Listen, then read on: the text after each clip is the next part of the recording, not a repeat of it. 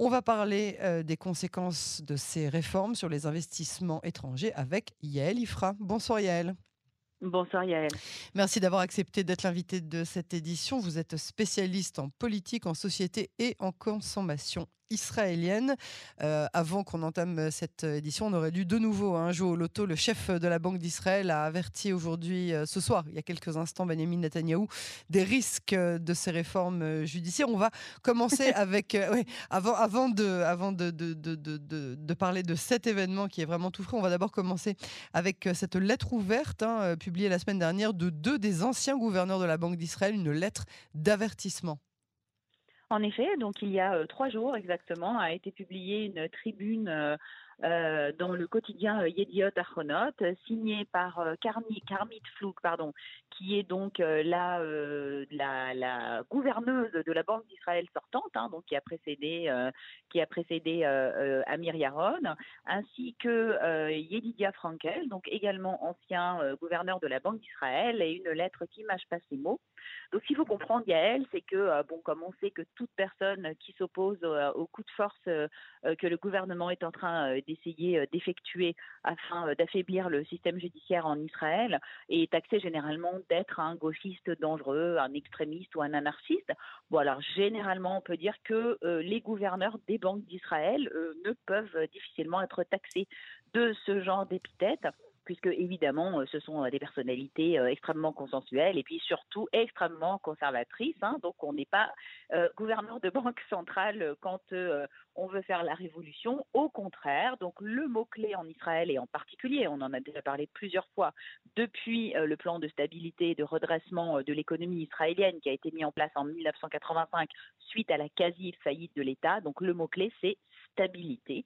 Israël a très très très très peur de tout ce qui ressemble à des secousses sur les marchés, dans l'économie, pour sa monnaie.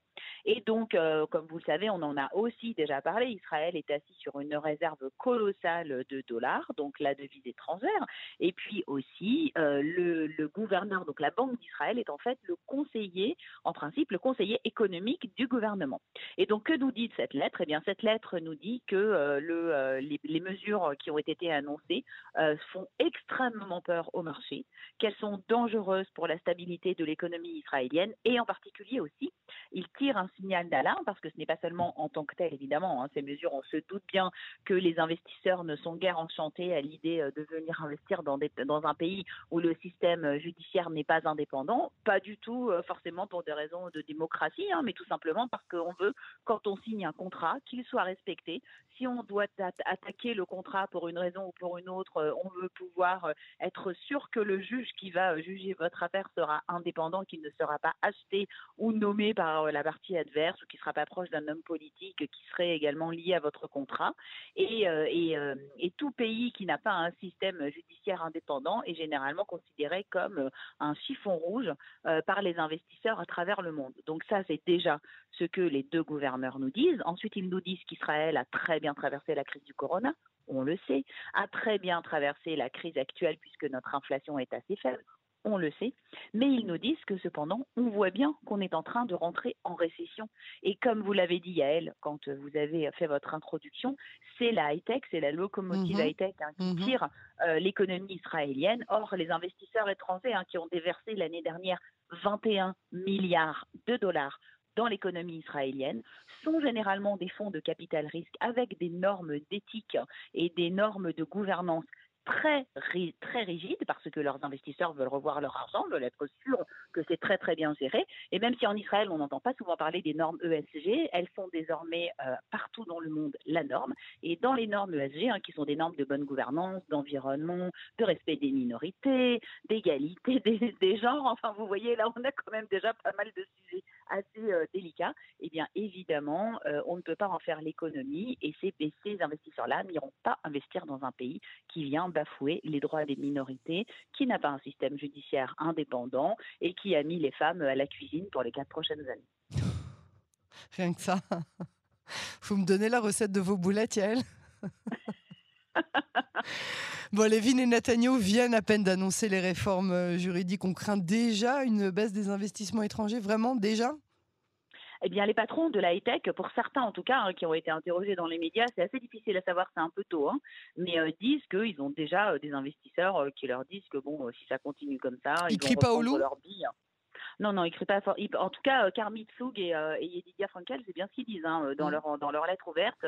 Ils disent que c'est une évidence que les investisseurs vont fuir et que surtout c'est pas seulement ça, c'est que comme on rentre en période de récession, comme ils le font remarquer, il va y avoir hein, des, dizaines de milliers, voire même des centaines de milliers de licenciements dans le monde. Hein, vous voyez bien, on, entend parler de plans tous les jours. Amazon euh, va supprimer 10% de ses emplois, Apple, Intel, etc. Donc je veux dire, si Intel a besoin de supprimer des emplois, eh bien euh, ils vont dire, bah, puisque j'ai besoin de supprimer des emplois, je vais le faire dans un pays qui est devenu beaucoup moins sympathique et on va fermer l'usine de Kiryat Gat qui emploie quand même euh, je crois, euh, plus de 10 euh, 000 salariés, quelque chose comme ça. Je me souviens plus très bien, peut-être je dis une bêtise, mais en tout cas un grand nombre de salariés. C'est le plus gros employeur high-tech d'Israël. C'est assez facile quand on doit opérer des choix stratégiques. Si on était en pleine croissance et que c'était l'explosion, eh bien évidemment, euh, on dirait bon non, euh, c'est euh, ça, ça, se passera pas forcément. Mais si on est en période, et c'est ce que nous disent les deux gouverneurs, hein, si on est en période de récession, alors là oui. Et puis surtout, il y a il y a l'histoire des agences de notation internationales. Hein. Donc ces fameuses agences, hein, donc Fitch, S&P, donc Standard Poor's et la troisième dont je ne me souviens jamais, euh, qui, euh, dont en tout cas le représentant de S&P, donc de Standard Poor's, était en Israël euh, il y a une dizaine de jours et il lui aussi a fait des déclarations en disant que si ça continuait comme ça, eh bien les agences de notation internationale n'auraient pas d'autre choix que de dégrader la note de crédit d'Israël. C'est ça, c'est ce qu'a prévenu le professeur Amir Yaron Benjamin Netanyahu ce soir il y a quelques instants. Ah mais oui, Mmh. Il revient de Davos et ben c'est très clair. Hein, c'est-à-dire c'est, bah, écoutez, ce qui est en train de se passer en Israël, c'est quand même quelque chose euh, mmh. d'assez insensé. Hein, je veux dire, ça veut dire que on a un pays qui pendant 75 ans euh, s'est comporté euh, comme une démocratie avec les problèmes qu'on a dans tous les pays du monde. Il y a eu des élections et deux mois après les élections, on a quand même un gouvernement qui veut opérer un changement de régime radical, qui veut complètement museler le, la Cour suprême, donc qui veut supprimer l'indépendance de la justice, passer une loi pour pouvoir contourner, oui, ça on n'en parle même pas, hein, puisqu'on est sur Cannes en ce moment, ça, voilà, euh, l'audiovisuel public, euh, et puis voilà, enfin, c'est véritablement euh, une, une, série de mesures qui est absolument sidérante. D'ailleurs, le, le, gouvernement fonctionne avec le principe de la sidération. Hein. Je veux dire, tous les soirs, on a une annonce choc qui est censée nous paralyser, nous laisser un peu. Vous avez vu là le truc des, des, cinq dernières secondes? J'allais l'annoncer après vous, mais puisque vous y êtes, le ministre, des, ouais, le ministre des Finances, Betzalel Smotrich, vient de publier une ordonnance annulant la taxe sur les boissons sucrées. Oui, non, ça on le savait, hein, cette, cette, oui, mais Comme vous dites, il y a tous les soirs, il y a un truc. Ouais, non, le truc de ce soir, c'était, c'était, enfin, il y avait encore autre chose, hein, qui était euh, la, le, faire passer une loi qui, euh, qui en gros euh, permettrait de, de, de, d'évincer de la Knesset tout député arabe qui exprimerait une opinion un tant soit peu sympathisante avec même quelqu'un qui aurait fait un attentat ou mm. une attaque, même isolée. Enfin bon, bref, mm. non, ne, ne rentrons pas dans des considérations comme celle-là. Mais en tout cas, ce qui est certain, c'est que le gouverneur de la Banque d'Israël a demandé en urgence à rencontrer Benjamin Netanyahou. Mm. Et donc, c'est un signe fort. Ça veut dire qu'à Davos, il a dû avoir les oreilles qui ont sifflé. Hein, puisque ça a dû pas être très agréable pour lui.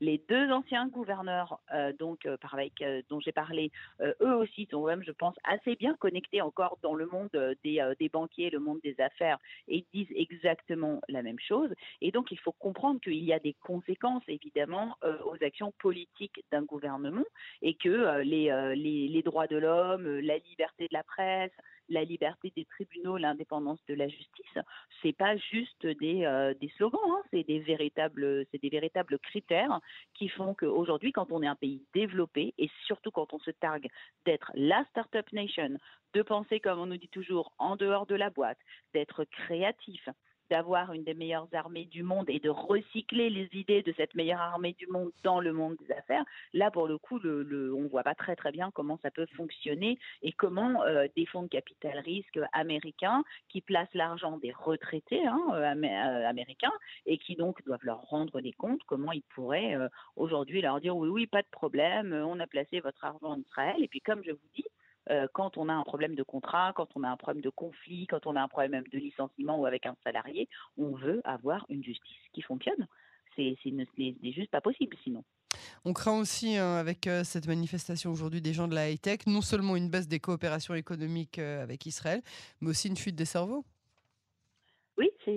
C'est vrai qu'on n'a pas encore évoqué cette fuite des cerveaux. Alors là, oui, c'est encore plus euh, c'est encore plus flagrant. Alors bon, il y a déjà un phénomène assez fort hein, euh, de ce qu'on appelle euh, en hébreu la relocation, à savoir que. Vous savez bah, ce que m'a annoncé de... Dror Even Sapir, avec qui je parlais il y a cinq minutes, mais je parle juste après les élections, que ça a été le terme le plus recherché entre le 1er et le 3 novembre de cette année, donc date des élections.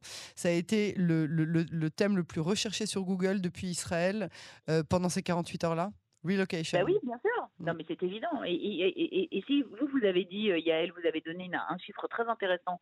Euh, au début, vous avez dit 54% des mm. exportations, mais moi, je vais vous dire que euh, les salariés de la high-tech rapportent plus de 50% des recettes fiscales des salariés de l'État d'Israël. Hein. Donc, je veux dire, c'est pas, c'est pas avec les impôts que payent les populations que veut faire favoriser le gouvernement qu'on va pouvoir faire rentrer des sous dans le budget. Donc, il y a aussi ça, bien entendu. Alors, cette histoire d'exode des cerveaux, c'est un peu compliqué parce que effectivement il y a déjà beaucoup de gens qui ont un pied dedans, un pied dehors. Euh, il y a euh, beaucoup disent bah ma prochaine boîte je la montrerai pas en Israël parce que euh, bah voilà quand on est sioniste on veut on veut évidemment favoriser l'État d'Israël mais là on a un petit peu tiré le tapis sous le pied des entrepreneurs.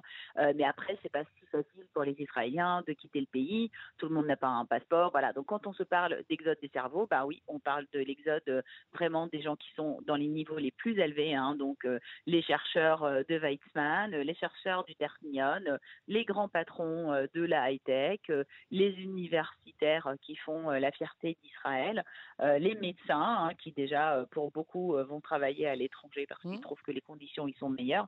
Et donc, mmh. effectivement, c'est les forces vives d'un pays. Et pour donner un exemple bon, qui n'est pas très agréable à entendre, mais il faut comprendre que quand on parle par exemple de la Hongrie, eh bien, en Hongrie, quasiment la totalité des élites économiques et des élites intellectuelles ont quitté le pays dans les 15 dernières années. Et une nouvelle élite a été créée par Viktor Orban, qui sont des hommes d'affaires qui favorisent par toutes sortes de mesures. de toute façon, les deux grands quotidiens nationaux en Hongrie ont déjà fermé, hein, l'un en 2016 et l'autre en 2018, quelque chose comme ça. et donc, effectivement, ça ne veut pas dire qu'il n'y a plus d'élite, ça ne veut pas dire qu'il n'y a plus d'argent ça veut dire que c'est plus le même pays, le pays change de personnalité. Et pour Israël, je pense que ça serait très, très, très, très compliqué de se passer euh, de toutes ces personnes extraordinaires qui font au jour le jour qu'Israël est un pays vraiment pas comme les autres. Oui, ce serait très dommage, effectivement. Yael Ifra, merci beaucoup euh, pour cette analyse et à bientôt sur Canon Français. Merci Yael et bonne soirée.